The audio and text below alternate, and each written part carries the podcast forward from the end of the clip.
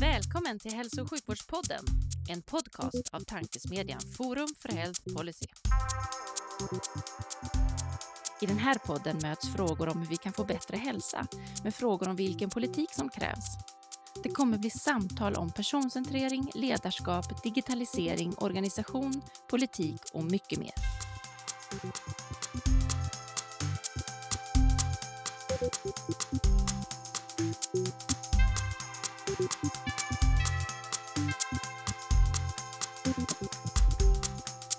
Hej och välkomna till ännu ett avsnitt av Hälso och sjukvårdspodden.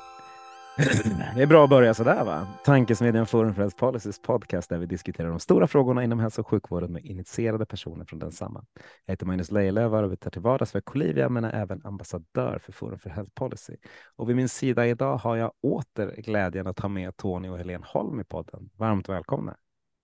Tack så mycket tack. Magnus. Hur lever livet? En underbart, måste höll jag på att säga. Men jag är så imponerad över att eh, du bara liksom säger det här hur som helst. Liksom. Du läser inte innantill utan det sitter där. Ja, men det, får, det blir så. ja, nej, hur som helst. Sagt man harklar sig mitt i så blir det en galen sak. Jag mm. älskar också att du säger jo, men det är underbart. Man bara, fast du, du sitter ju någonstans mitt i en ganska tung behandling och vi har ju pratat. Vi har haft med dig ett par gånger, eh, tre gånger till och med tidigare i podden där du liksom har pratat om detta. Det är ju helt enkelt och underbart borde inte allting vara, eller? Nej, nej men så är det inte. Utan eh, jag har ju också mina dippar och nu fick jag behandling igår senast. Vi kan bara rekap rekapitulera lite grann. Ja, absolut. Eh, och hålla det här med att livet är underbart någonstans eh, flygande. Men senast vi pratade tror jag det var i maj. Då hade vi en livepodd i Viared utanför Borås. Och däremellan har det varit en sommar och ett antal behandlingar. Nu gjorde jag 17 behandlingen igår. Jag har haft en inofficiell utvärdering i juni som inte blev en medicinsk konferens eh, medvetet. Och vi har haft en riktig medicinsk konferens nu i september. Och då är det så att utgångsläget var ju en stor och gammal eh, rektalcancer Eh, som gick genom väggen. Eh, en riktigt ful och elak cancer. Och över 20 levermetastaser. Det var utgångsläget i december eh, 22. Och nu är hela primärtumören borta.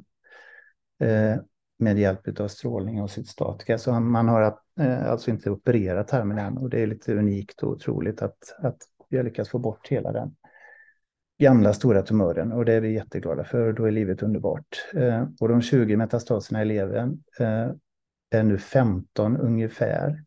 Men nu börjar de bli så små så det är nästan svårt att räkna dem. Och eh, i december var största metastasen i levern 35 millimeter och nu har jag ingen metastas. 32, 32 millimeter, just det. Och det, det är jag... ganska mycket samma sak. Ja, den var stor i alla fall. Nu har jag ingen metastas som är över en centimeter, så att återigen, det är ju fantastiskt och helt underbart egentligen. Ja. Sen är ju kroppen trött naturligtvis, och, eh, men det, det, får man ta. Jag har ju liksom önskat en ordentlig dos cytostatika. Eh, och det har jag kört på med nästan oavbrutet, kanske haft tre veckor istället för två veckors uppehåll ibland. Så resultatmässigt så är det helt fantastiskt och underbart och eh, vi är glada för det. Det var ju jättemörkt i början. Eh, så att det vill ja. Det är vad, vad, vad, förlåt, kör Helene. Ja. Nej men alltså eh, cytostatikan som du har fått har mm. ju haft jättebra effekt på Tonys, ja. just Tonys cancerceller. Ja. Det är ju inte alltid det är så, men eh, det är därför vi har sett ett sånt himla bra resultat. Mm. Plus att du har fått mm. stora doser som du har begärt att få. Mm. Och det är väl det som har varit och att du har hållit i varje vecka eller mm. varannan vecka. Ja. Eh, du har haft turen att inte få några infektioner. Um, du, vi, du har liksom aldrig legat inne på sjukhus för någonting. Du har inte fått något ilus eller ja, sådana vanliga biverkningar som kan, som kan bli i samband med mm. en sån här tuff behandling. Mm. Eh, du har väl hoppat över några dagar för att du har haft lite, lite låga trombocyter och, mm. och en gång har vi valt att inte köra en vecka så då blir det tre veckor. Ja. Så det, har ju, det är nog det som att du har hållit i så himla länge som har gjort plus att cancercellerna är känsliga mot just det cytostatika du har fått. Ja. Men, men, men, du säger att du är trött och, och jag tänker må, många av lyssnarna förstår ju vad trött är, men du har ju varit extremt trött. Kan du inte beskriva liksom, hur, hur tungt är det till och från? Det är väl det som är eh, inte underbart då att eh, egentligen så mår jag ju ganska bra och har mått väldigt bra. Men det sista så tror jag att jag, jag är mer trött än vad jag, jag hade någon enstaka dag eh, i början av behandlingen och då är man också kanske mer eh, positiv och man är mer laddad och man är mer eh, Alltså det nöter ut kroppen på något sätt, eh, den här behandlingen. Och det är väl därför kanske som jag är mer trött. Och sen handlar det väl också om att eh, jag har lite Men, ångest och oro nu inför... Får jag, ja. Nu får jag avbryta dig. Absolut. Det här är så bra att vi har er två så att vi kan ja. få en bild och så ja, får du nyanserade bilder. Det är ju liksom, du känner ju dig, du säger ju till mig, det känns som jag väger 300 kilo. Jag, jag kan liksom inte lyfta armen. Jag, jag menar, det finns ju dagar där du inte går upp ur sängen mm. eh, förrän kanske halv fyra, fem mm. eller ja, det är mm. sent. Ja. Då ligger du ju nästan hela dagen och då är det väl så att kroppen behöver det. Och det, det har varit rätt många sådana dagar. Ja, nu är det sista har ja. Och det är det jag menar med lite grann att eh, det känns som att kroppen är ganska trött. Liksom. Ja, den är helt slut. Men å andra sidan då, så eh, precis som du säger, eh, trött kan man ju vara. Man får ju anpassa eh, aktiviteten efter det. Och det viktigaste är liksom den effekten och det, framförallt det samarbetet som vi, vi är ett jäkla bra team nu med, med våran sköterska som är helt fantastiskt, eh, vår kontaktsjuksköterska. Mm. liksom, det tar ju tid att hitta ett bra samspel eh, och även med onkologen, vi, vi fyra som, som driver det här projektet tillsammans och emellanåt så stannar vi upp och har lite andra experter med från kirurgiskt håll och så vidare som gör att, eh, att vi är där vi är idag. Och det är helt underbart och fantastiskt. Vi fortsätter att samla på oss eh, förbättringsmöjligheter, men det är inte det viktiga just nu, utan vi parkerar dem snyggt och prydligt för att kunna liksom diskutera eh, hur vi kan förbättra och eh, göra vårdprocessen bättre, framförallt för patienterna. Och där mm. har vi en aktiv dialog både nationellt med Kjell Ivarsson på SKR och eh, regionala cancercentra eh, här i Västra Götalandsregionen. Så att vi har det känns bra. Vi gör det vi sa i början och det är underbart att vi orkar hålla i och det börjar formalisera sig till lite, ett antal olika projekt och det är också det som kanske får mig att gå upp eh, ur sängen till slut. Att jag har ändå viktiga och bra och glädjande utvecklingsfrågor som eh, jag känner att vi kan adressera på ett bra sätt och folk lyssnar på oss otroligt bra. Mm senaste exemplet, vet, alltså vi, ingenting går oss förbi. Nu fick vi en kallelse till en stor mottagning i Västra Götalandsregionen. Jag behöver inte säga vilket, men en kallelse som går ut till ett antal tusen personer varje år. Och telefonnumret det var liksom utan riktnummer. Då förutsätter man att, man att alla bor i Göteborg och så är det inte här i Västra Götalandsregionen utan det är 48 kommuner. Och, och dessutom så, så, så ringer det mobil i 99 procent av fallen där du behöver slå ett riktnummer ändå. Mm. Nej, precis, men detta var ett passnummer. Ja, precis, och, men du ringer från mobil. Alltså det är bara ja, ja. dumt att det inte ska göra det. Ja, förlåt. Ja, och det innebär att de då som skulle behöva omboka sin eh, tid eller har andra önskemål, de kommer inte fram där. Och är man inte observant och kanske är lite äldre och liksom tycker att ja, men det, numret står ju här, den har ingen abonnent, jag har försökt att ringa. Mm. Vi förstår ju att de utlämnat eh, riktnumret, men det är inte alla som gör. Och hur, hur många gånger sker det då på ett år? Och hur många kommer inte för att man inte för man har glömt att skriva ett riktnummer på en kallelse på en av Sveriges största mottagningar som har ett regionalt uppdrag. Eh, då blir man. Du har nästan ringat in det nu också, utan att ja, säga vilken det är. Ja, men det har vi liksom direkt, sånt tar vi upp direkt. Men man, ibland förstår man inte och då blir man igår kväll, för jag är, det hör ju till saken att jag är inte så jätte eh, morsk eller eh, jag tycker det är jobbigt med operationer och utredningar och så. Jag laddar, behöver ladda mycket för det. Och, eh, det är ju inte saken bättre då när man liksom, ja, men hur är teamet som opererar med när liksom, de går det med svenska, alltså det var grammatiska fel och liksom. Då blir man nästan lite osäker va? Om man inte kan skriva en kallelse på ett bra sätt, hur, hur mår teamet då? Eller hur? Ja, det är lite konstigt. Även om du kan vara en bra kirurg utan att kunna. Ja, men alltså kallelse, det är ju asviktigt. Alltså, ja. Jättemånga olika steg eh, är viktigt tycker jag. Hur, hur, ser, hur, ser, Och hur ser du på kontaktvägarna in till vården? För är, är, är det telefonen som är liksom grejen? För jag har pratat i senaste poddavsnitten med lite olika personer där vi har liksom pratat just om, om, om att kunna chatta eller kunna få ha andra vägar in för alltså det... patienter som, som kanske inte sitter redo att kunna prata telefon hela tiden.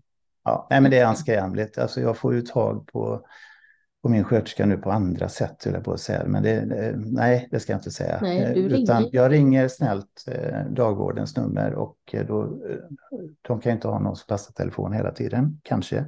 Eller så kan man det.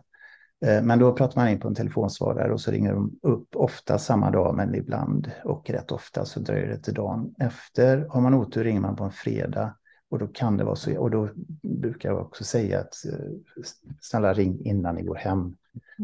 Men ibland missas det och då får jag problem hela helgen där. Eh, så, att, eh, och det, så det är fortfarande en, envägskom nej, men det är fortfarande en envägskommunikation och det är väldigt svårt att få ett direkt samtal. Eh, och en del kan vänta, men jag är väldigt ivrig av mig som person och då behöver jag liksom snabbt komma i kontakt med rätt person. Faktiskt. Så att den är, den är svår och den kan göras mycket bättre. Sen kan man skriva meddelande i 1177 och den funkar också, men det är, det, det, är ingen kommunikation utan man skriver brev till varandra elektroniskt, ungefär som en brevväxlare. Det tar någon dag eller några dagar att få svar. Och då blir det ingen riktig stuns i kommunikationen kan jag uppleva. Eh, nu är, är du svår. ganska unik i just det. Ja, men det finns ju fler som mig då kanske. Inte unik ska jag inte säga, men du, du är ju väldigt direkt och vill ja. ha svar direkt. Ja. Så är det ju. Men är inte det den förväntansbild vi har av nästan allting? Det är inte, alltså, om, om man ringer någonstans, eh, vilket ju är liksom ett sätt att kommunicera, så vet man att mottagaren i 95 procent av fallen sitter upptagen i någonting. Ja. Och då finns det andra kontaktvägar som man kan ja. prata under tiden. Och, och det, det, är ju förväntan överallt i samhället. Man blir vansinnig på, eller jag blir vansinnig på telefonköer av olika slag. Eh, mm. och, och, och när, det, när det är samma just sak här. Om du nu ligger i sängen till fem en dag mm och sen har en massa frågor så kommer det inte komma fram om det är det telefonen som är, som är den enda linjen. Det är ju, helt, alltså det är ju inte riktigt patientcentrerat. Nej, Nej, det är det inte. Alltså den, den längsta telefontiden som man har skrattat åt, det kan ju vara liksom Skatteverket eller något som har plats 100 i kön. Den är ju bättre ja. än sjukvården. Eh, I alla fall eh, där vi har mött. Så jag hade ju gärna suttit i en eh, hundrakö. Det kan jag, då kan jag liksom sätta den på, på tyst eller ha högtalare. Jag har ju tiden, jag är ju sjukskriven det mesta. Och de flesta telefonköer har att så här, vill du bli uppringd istället? Ja. Mm. Och, och då gör man ju det istället. Eh, mm. Och så finns, finns, det liksom något hopp om det. Men att sitta, att inte komma fram och ha en telefontid som är 9 till 10 mm. udda torsdagar, liksom, det är inte klockrent. Nej. Nej. Men så är det inte på dagvården. Nej. Måste jag väl ändå säga. Oftast går det jättebra. Ja, bra. Det. Det, men, det, men, men, men, går, men går det bra för att ni vet hur ni tar fram eller går det bra för alla? Jag vet Nej, inte. Jag har inga genvägar där.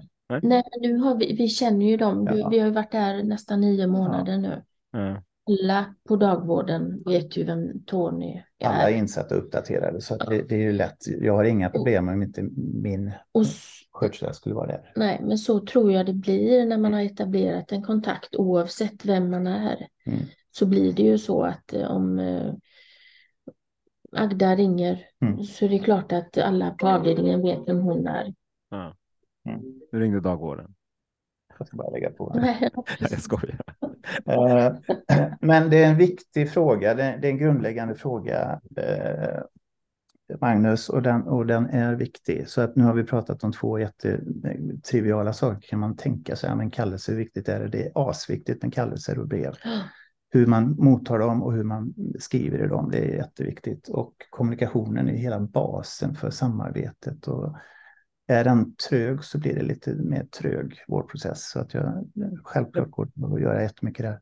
Och jag lyfter dem för att det är som, om, om vi pratar svensk hälso och sjukvård så är vi fantastiska på behandlingsdelen. Vi är ja. duktiga på kirurgin. Vi är ja. duktiga på liksom när, när patienten är på sjukhuset. Men det mm. vi får lite liksom, det vi får bakslag på är just tillgängligheten ja. och, och, hur man som patient blir sedd och bemött. Ja. Eh, och då, det är liksom intressant att höra er bild, alltså ni som ja. ändå är inne i det just nu. Jag brukar säga det att det viktigaste för mig, eh, senast var det Kjell Ivarsson som är nationell samordnare för cancer på SKR. Och han frågade, vad är, vad är egentligen det viktiga? Och, och för mig nu, när jag har kommit nio månader in i systemet, så är jag otroligt trygg och känner ingen oro för att jag inte skulle få en evidensbaserad behandling. Det är man jätteduktig. Jag får de senaste och de bästa läkemedlen som jag behöver. Det skulle, jag skulle inte ens behöva ta upp frågan att eh, är det här kanske för dyrt, utan det löser man ut. Eh, det, det känner jag är jättebra. Eh, eh, vårdens kommunikation med varandra och så, den kan göras bättre. Men för mig är nog det absolut viktigaste det är kontaktsjuksköterskan och samspelet med, min, med våran kontaktsjuksköterska. För att vi lär oss varje dag. Hon vet lite grann hur jag fungerar och alla är unika och fungerar på olika sätt. Och hon kan anpassa eh, och vi diskuterar biverkningar och pratar oss fram. Ibland är det riktigt svåra biverkningar som man får liksom eh, Ja, de är inte helt enkla. Då är det ändå sjuksköterskor båda två och, och kan läsa, eller på att säga. Men det är svårt ibland att se när man själv är drabbad och då är hon otroligt duktig på liksom med sin erfarenhet och, och kompetens. Eh, så jag skulle säga att kontakt för mig, och då kommer jag nog fortfarande svårt att säga något annat, så är kontaktsjukvården helt central för utfallet av vården. Och har man inte den möjligheten, och det, tyvärr, nu kom det ju en eh, artikel i Dagens Medicin bara för någon vecka sedan, att man, man fuskar fram eh, siffrorna så att det ser bättre ut än vad det är. Mm. Och det kan finnas kontaktsjuksköterskor som har eh, upp mot 400 patienter. Min kontaktsjuksköterska har 17 patienter. Hon har tid för mig.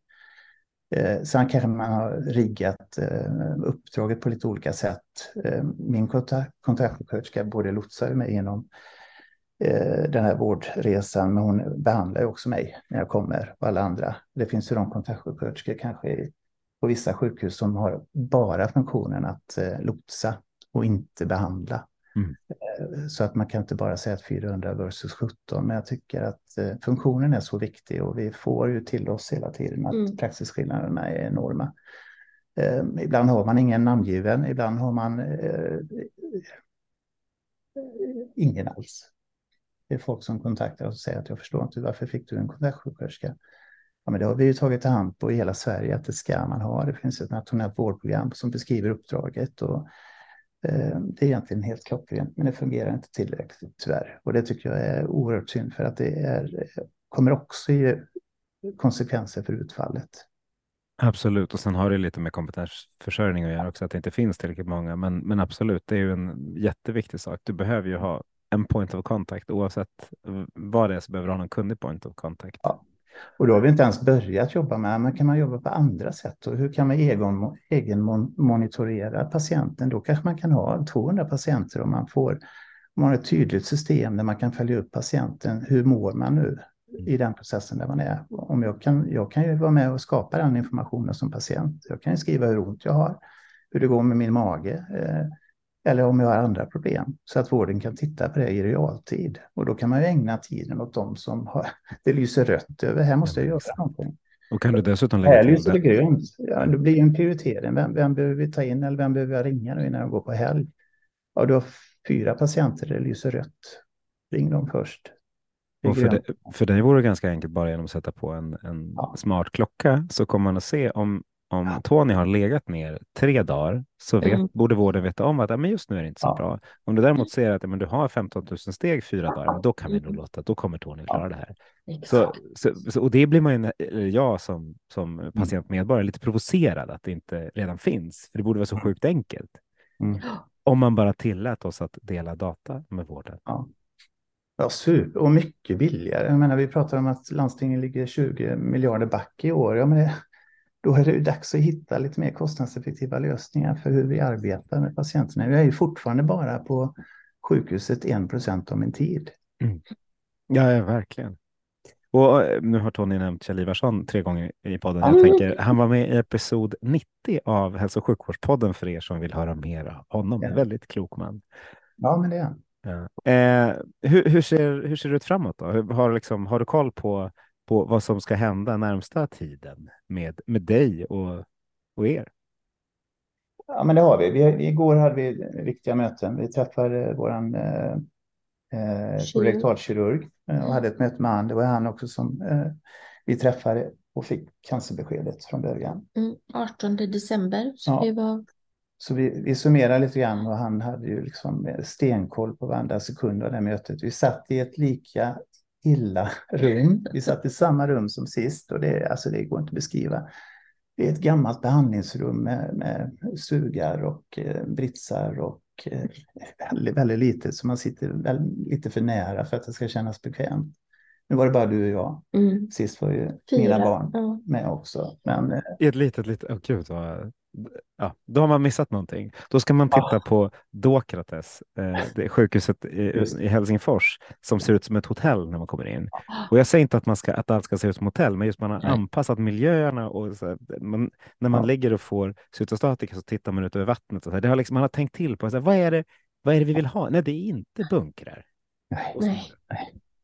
Nej. Men det här är ju, det, det, är ju fruktansvärt. De jobbar ju i ja. jättedåliga miljöer. Ja, och eh, just det här att man inte har en, kanske en dator framför sig där man liksom kan gå tillbaka och titta när, när vi jag hade lite frågor och han mm. bara, ah, det jag kommer inte riktigt ihåg så där. Det blir lite ja. oproffsigt, även om han är superproffsig ändå, ja. så, så blir det lite fel. Ja, men vi hade ett jättebra samtal och eh, det blir robotkirurgi och vi vet att han är specialiserad på det. Och Helene ställde frågan direkt, hur många operationer har du gjort? Ja, uppe i cirka 150, vilket är, eh, ja, det är topp i Sverige, måste man säga. Det, det, vet vi ju inte. Nej, men eh, man gör inte så många i hela Sverige nämligen, så jag vet hur många. Okay, okay. Men när någon har gjort 150 så känner man sig i alla fall lite trygg. Det finns ja. något med högspecialiserad vård som, som man kan ja. gilla. Och sen ställde han också en fråga som vi uppskattar väldigt mycket. Hur, vill ni att jag gör ingreppet eller går det bra med, med mina andra kollegor? Nej, men vi, om det är möjligt så vill vi gärna att du är i rummet. Mm. De är på kolorektal eh, kirurgi förstås, för ingreppet tar ju minst fem timmar. Så att det är vi också jättenöjda med. Du hoppade över lite nu tycker jag. Du gick direkt till operation. Mm. Den här MDK, ja. eh, medicinska konferensen man hade i september. Den, måste, den gick ju ja, ja. fantastiskt bra. Ja. Um, det är bra, fortsätt kör. Det, det här tror jag är en bra pusselbit. Ja.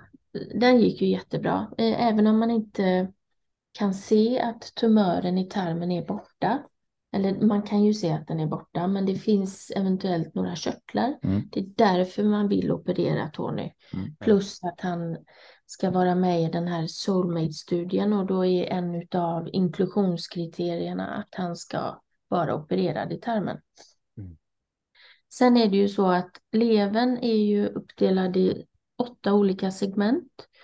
Och jag har varit på vår onkolog och frågat hur många segment är det som är utan tumörer nu, eller metastaser. För det, i, från början hade du i alla segment, ja. alla åtta segment. Mm. Och nu finns det tre segment mm. som är utan metastaser. Mm. Vilket egentligen skulle ge oss lite andra möjligheter mm. istället för att byta lever.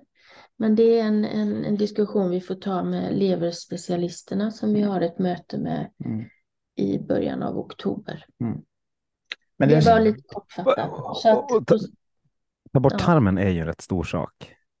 Alltså det ger ju, ger ju effekter på livet framåt. Hur, hur, liksom, hur, är, hur, är, hur, hur Nej, känns jag, det i en sportfråga? Liksom? Men... Exakt Magnus, och det, han såg ju på mig att jag var lite ledsen för jag sa ju samtidigt att fasiken, det känns som nio månader av ett jäkla slit. Eh, mm. I början hade jag ju nästan ingen öppning kvar. Alltså, jag kunde lagt upp en stomi, gjort det lätt för mig, lagt upp en stomi redan i februari och sluppit eh, äta Oxynorm eh, dagligen i princip och, och gå på toaletten 40-50 gånger. Så att till viss del så kände jag ett litet nederlag.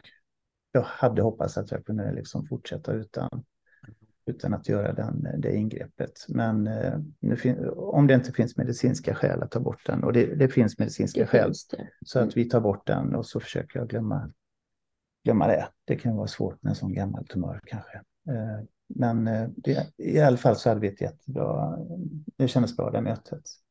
Sen åkte vi vidare direkt eh, till eh, onkologen. Nu, nu, nu undvek du frågan. Och vad var frågan? Hur känns planeringen framåt? Nej, men så, men så här, just att, att, att ta, bort, ta bort en tarm innebär ja. ju stomi och, och ja. den känslan är liksom, det är ju en, det är en livsomvälvande känsla. Mm. Och, och, jag kan liksom, jag kan bara titta på den utifrån att tänka hur jag skulle känna, men då tänkte jag, vad, vad liksom, hur, hur går tanken? För det, det måste finnas massa ångest kopplat till det. Nu ska jag inte liksom, så här spä, liksom, men, men hur, vad, vad, vad, vad, vad, vad tänker du? Nej, men det, det, är ju tyvärr då så hade jag hoppats att jag skulle slippa det. Eh, ja. Det finns en möjlighet att lägga ner den om ett par år eh, och koppla på den igen. Men eh, det finns andra skäl kanske som gör att då, då ökar man riskerna för andra komplikationer. Mm. Så att jag behöver ju, precis som jag har sagt tidigare, man behöver landa i detta och vara lite ledsen och tänka igenom det. Det har jag tänkt på sedan igår. Mm. Och så kommer jag fortsätta att tänka på ett par dagar och sen kommer jag anpassa mig efter nytt läge och så mm. försöker jag hitta ett sätt att inte oroa mig för ingreppet. Så att, nej, men det... Lycka till håller jag på att säga. Ja, ja exakt. Vi har pratat om det många gånger och det, det, vi pratar om det. Vad, vad är en stomi jämfört med att du får bort hela din cancertumör? Ja. Att man är säker på att alla körtlar är borta runt omkring. Ja. Och eh, det här klarar vi tillsammans, ja, ja. tänker jag. Så det, det, sen är det ju du som har en stomi, och det, men det är ju liksom herregud, stomivården i dagens samhälle är ju, alltså det är ju Ja, absolut, Nej, men, och, och, det, är lätt, men det är lätt för oss att vara så här förnuftiga vid sidan. Jag ja. tänker att det, så här, det, det, för det blir ju, påverkan är ju, även om det liksom är resa i mångt och mycket, så ja. just den här blir väldigt mycket Tonys liksom, re, resa till en början. Och, och, och det var, var, mer så här, ja, det var nog mer en fundering kring det. För, jag, jag, för rationellt så här, det är klart, kan man bli av med cancer, jättebra, då gör man ju det. Mm. Eh, och samtidigt så har du, som du säger, skjutit på det i nio månader med liksom ganska mm. mycket uppoffring. Ja. Absolut. Men, men eh, det, det, här är inga större problem, utan jag behöver liksom tänka igenom det och bara anpassa landa mig och landa i det. Sen eh, ska vi alltid göra som är, det medicinska går ju först. Såklart. Eh, och då är väl nästa operation, det blir också den här SOME-studien. Det är ju inte klart än. Alltså, det, det, gäller att jag kommer till december och kan uppvisa att, att jag har opererat bort tumören, vilket jag har gjort då. Mm. Eh, att det inte har tillkommit några nya och att jag är stabil i cancersjukdomen. Mm. Eh, och det ska jag nog klara av, men det hjälper inte ändå, för sen ska man ju, eftersom det är en studie så är det 60 procent som lottas och den lottningen görs först då i december. 60 procent lottas till den armen som får en ny lever eller delar av en ny lever. Mm. Eh, och 40 procent får sedvanlig behandling och det är ju den behandlingen jag får idag kan man säga. Ja, exakt. Och, så den frågan är ju ännu större. Den, den är, alltså, stomi är ju ingenting jämfört med, okej, okay, ska jag tacka ja om jag får den möjligheten nu då? Hur dålig är den levern jag får? För de levrarna är ju eh, lite sämre än vanliga transplantationskön, om man säger så. Utan mm. det här är levrar som blir över när man inte har eh, någon, någon, plan för just den levern i den vanliga eh, transplantationskön om man säger så. Så att det, det, kan ju vara patienter som har haft cancer. Det kan vara patienter som har haft alkoholproblem, eh, och, men inte hepatit C. Eh, så att ja, kvaliteten på dem är lite sämre och samtidigt så har vi ju sagt att vi är rätt nöjda med den levern jag har. Egentligen skulle jag vilja ha kvar min lever och koppla på en, en, en halv till. Ifall den, den fodda levern inte funkar så bra, men det går Nej, det Men, så, att, så det blir rätt etiskt svåra frågor framöver. Mm. Men eh, likadant där. Så nu får vi träffa en eh, leverkirurg-team här mm. och det är bra om eh, ett par veckor. För att ställa alla de här frågorna. Vi är inte, vi är inte riktigt insatta hur, hur ingreppet görs och, och Ja, vilka, vilka frågor är det du har mest? Då? Är det liksom tekniska frågor eller mentala frågor? Eller vad är det för, alltså, vilket stöd? All, allt ifrån eh, alltså komplikationsrisker och eh, risker med ingreppet ja. eh, till avstötningsfrågor, till kvalitetsfrågor på de levrarna som, som man får. Eh. Det, för de, de, det, är väldigt sak, det är väldigt sakliga, väldigt tekniska frågor som handlar om själva ja. ingreppet. Jag, jag tänker ja. att det måste finnas en massa som är utanför det som just som det som ni pratar om mycket, som, mm. som handlar om okay, vad kommer att hända? Hur, hur mm. kommer jag må? Hur, hur, hur, hur läskigt är det? Vad kommer jag... Prata, är det, liksom, är det Helene du har som stöd då, eller får du, får du något annat stöd? Eller funkar det? Ja, men vi pratar om det, vi pratar mm. med barnen om det, de är pålästa, på att säga. Och vi har skjutit frågan framför oss eh, ganska mycket. Ja. Det finns ju en hel del oro kopplat till det naturligtvis. Då. Och återigen, alltså jag är rätt nöjd med min lever. Mm. Så vi får väl se vad som händer framöver helt enkelt. Och, och det blir ju väldigt mycket eh, att få höra transplantationsteamet ja. eh, redovisa sina erfarenheter på området egentligen. Men vad vi har förstått så är det ganska tacksamt att, att transplantera delar av en lever jämfört med njurar eller annat. Man har inte riktigt lika samma problem med avslutning eh, just när det gäller lever. De verkar vara lite trubbigare, lite mer tåliga. Jag skrattar till för det är en så rolig sak man aldrig tänker på. Så jag är rätt nöjd med min lever. Jo, men det, det är nog jag också. Men, liksom, men det är inget man så, så ofta tänker på. Men när du säger det så så blir det ganska, jo, fan jag är också nöjd. Min lever är en bra kompis. Ja, Nej, men din lever, din lever mår ju faktiskt bra förutom ja. att du har metastaser i den. Ja. Så själva leverparenkymet är ju liksom bra. Du har ingen Absolut. fettlever. Du har liksom du har inga, dina leverprover, liksom de vanliga proverna är ju bra. Ja. Och sen det som är ännu mer ångestladdande är liksom att låt säga nu att jag får den möjligheten att lottas till rätt grupp då, om rätt grupp är eh, att byta lever så är det ju ändå så, okej, okay, hur är den levern i förhållande till, alltså hur, hur långt är det möjligt för mig att få, kan jag få bort alla metastaser på sikt? Om jag fortsätter nu, mm. Jag har knappt börjat med Avastin, jag har bara gjort fem gånger med Avastin som en antikropp som var en game changer. Jag tror det var du som sa det Magnus till mig när den kom. Jag tror jättemycket på den och jag har nog inte upplevt fulla effekten av den än. Nu fick vi ju sätta ut den för att den, den gör ju att man blöder mer eh, lättare. Så att, Inför operationen i mm. tarmen? Jag är inte riktigt färdig med den än. Och därför så, men jag måste ju ta beslutet i december. Jag kan inte säga att ah, vänta ett par månader till, då, då är jag inte aktuell för den. Nej. Och i så fall får man liksom, okej, okay, eh, då får vi hoppas på, för man ska göra 45 patienter, man är upp fem. Då får man ju hoppas då att de gör, om jag säger nej och, och gamblar med att nej, men jag, jag satsar på att överleva fem år till med min lever och hålla ner med, med cytostatika så kanske de har gjort sina 45 patienter och alla tror ju att utfallet kommer bli med ganska stor marginal att eh, nej, men det är bättre. Femårsöverlevnaden ökar, livskvaliteten ökar. Mm. Då kommer det bli sedvanlig vård och då kan jag då om fem år faktiskt knacka på dörren och säga att jag vill, nu vill jag ha en ny lever. Nu, nu är min så pass dålig så att nu är det dags att byta. Nu vill de att jag ska byta innan. Den ja, precis. Och samtidigt fem, fem år länge. Ja, och så och vet vi, vi, vi vet ju att det här med sedvanlig vård tycker vi borde bli så direkt efter en bra studie. Men så ja. finns det kostnadsbiten också. Det finns ja. ett antal andra parametrar som ska in. Ja. Och sen sa min dotter igår, det har jag inte ens tänkt på, men har du kollat för Soulmate? Första studien gjordes ju faktiskt i Norge. Mm. Eh, 2007 mm. typ. Va? Och, och med, med 100 utfall, alla eh, hade bättre livskvalitet och, och levde mer än fem år. Och då sa Linnea att, ja men herregud, om du har svårt att ta ställning här hemma i Sverige nu, är det så att det har blivit sedvanlig behandling i Norge? Kan man byta lever där då när det är dags istället för att göra det innan det är dags?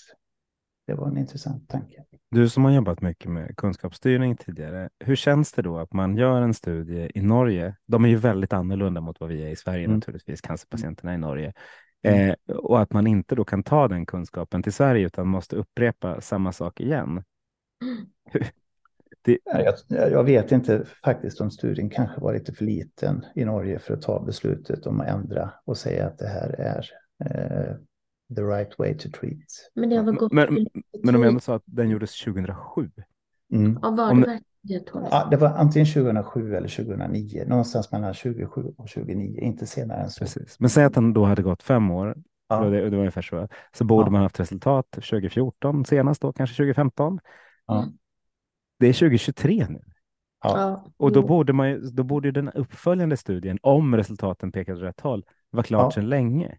Ja, blir man inte lite mörkrädd när man hör? Nu har vi bara anekdotisk bevisning på det här, så jag vet liksom inte. Men, men det, det, jag hör av dig blir jag, blir jag lite nervös av. Om din ja, dotter nu har rätt. Ja, men exakt. Och hon sa detta igår, så vi får helt enkelt kolla upp det. För att det, nu är du nästan spot on. Det är svårt att fatta beslutet när jag vet att en lever är jäkligt bra. Ja. Så är det svårt att lägga sig under kniven med allt vad det innebär. Och jag vet inte, jag får inte ens en hel lever, jag får ju kanske en halv lever då. Hur bra är den då i relation till min? Mm. Hade det varit en vanlig transplantationskö så hade man ju liksom tagit prover på levern ordentligt och sett att den här är, den här är fullt duglig. Men det är inte en sån lever jag får i den studien. Så samtidigt, det är samtidigt, har, samtidigt har du haft jättemånga metastaser i levern, Exakt. i din lever. Så det känns som att ja. hur, hur bra kompis den än är så har den ju mått lite dåligt och kommer förmodligen, alltså man vet aldrig vad som händer, men det är inte omöjligt att det händer något igen. Nej, Exakt, precis. det är också en grej att ta ja, det i beaktning. Ja. Nej, men det är svåra frågor och det, det är sånt som vi tänker på, eller jag tänker på dagligen. Om, om ni tänker på då hela den här, det, det, den sitsen ni är just nu i, hur, är det något ni skulle vilja att, att vården hade gjort annorlunda kontra er? Det är en stor fråga, Magnus. Ja, jag vet, jag jobbar så. Nej, vi har, eh, jag, jag tänker ofta på Agda 74. Eh, vi tar oss fram, eh, vi letar upp remisser som tar för lång tid. Jag, rent medicinskt har jag, inte, har jag inget hinder mm. sen, sen, start. Men hade det varit Agda 74 så hade det funnits massa hinder och de hade inte fått så många behandlingar under så kort tid. Så det är väl det jag tänker. För mig är det okej. Okay. Vi, vi kan manövrera och vet det här är inte rimligt och så ringer man upp telefonsamtal och så räddar man upp det. Men eh, det är ju mer den här mer övergripande frågan att vi har alla samma möjligheter och alla samma, alltså hur mycket ska man behöva kunna om vårdsystemet för att kunna hamna rätt? Och det, och det är inte okej. Okay. Och det, det, jag tänker rätt ofta på det, resultatmässigt ligger vi ändå ganska långt fram internationellt. Men tänk om vi hade haft en, en vårdprocess som man förstod och var mycket klarare. Där man också utnyttjade patientens egen förmåga på ett helt annat mm. sätt. Då hade vi ju liksom varit etta långt, långt bäst i världen, liksom. Mm. Alla cancerdelar. För vi är det, vi är alltid det. Och, och då, ska man, då ska man med att en 74-årig kvinna idag om mm. de heter Agda vet jag 17 längre, men, nej, det, nej. De, nej, men de, de facetimar med sina barn. Det är förmodligen frustrationen över en cancer är förmodligen att man inte kan spela golf eller vara ute med hunden lika mycket. Det är ju liksom, 74 är ju ingen ålder idag. Nej. Och, och, så så det, det, händer, det händer ju så mycket hela tiden ja. vi måste, vi måste anpassa processerna och ja. ingången till vården. För. Ja. Jag fick, fick ett exempel häromdagen där, där frun i huset hade eh, varit på mammografi och skulle få svar om fyra veckor, sa de. Hon fick ett brev efter en vecka. Hon blev helt vansinnigt nervös och var helt säker på att hon hade liksom en jätteavancerad med bröstcancer i slutstadiet. För de hade ju sagt fyra veckor. Ja. Nu kom den efter en vecka. Så det, alla de här små grejerna gör, tillsammans gör att det blir jobbigt att vara patient. Mm. Jättesvårt att vara patient. Och jag tror att man, man, är, man litar så blint på vården så man, man resignerar. Och, ja, okej, vad ska jag göra nu? Ja, du ska gå dit. Ja, då går man dit. Och ibland eh, glömmer man kanske bara ställa, finns det andra alternativ? Vad, vad har jag för behandlingsmöjligheter? Eh, och det, jag tror att det skulle, med ganska små eh, förändringar så skulle det kunna bli mycket mer kraftfullt. Mm. Allt ifrån remisser till journalföring och delaktighet håller med. Mm. Det finns mycket att ta av där. Det är därför ja. det är så kul att få följa, följa er resa. Ja. Eh, jag tänkte tacka för den här gången. Och när vi hade första samtalet i mm. februari var det va? Så, så ja, men då var vi inte riktigt säkra på hur många samtal vi skulle kunna ha. Nu känns det som att vi kan prata vidare om vården i många år, även om det låter som att du kommer att få ett liv som blir annorlunda eh, och det är många svåra beslut kvar att ta. Men jag tänker att vi kan väl samtala vidare eh, kring, kring, det här framöver och hoppas att det liksom alla svåra val och all vånda blir till något positivt framåt. Ja, men mm. jättebra. Underbart att vi mm. kan ha de här samtalen och det känns bra Magnus. Du är, du är en härlig och allsidig person. Eh, och det känns alltid roligt och kraftfullt att prata med dig. Tack, vad härlig och allsidig. Det kändes som dagens finaste beröm. och sen måste jag för alla lyssnare, han är assnygg. Alltså han har en keps på sig, kritvita tänder och sitter i en Precis, med pjäx, pjäxbägar i bakgrunden och lite verktyg på väggarna. Hörrni, ja. tack, tack Tom Helena och tack alla ni som har lyssnat. Tack så mycket. Tack.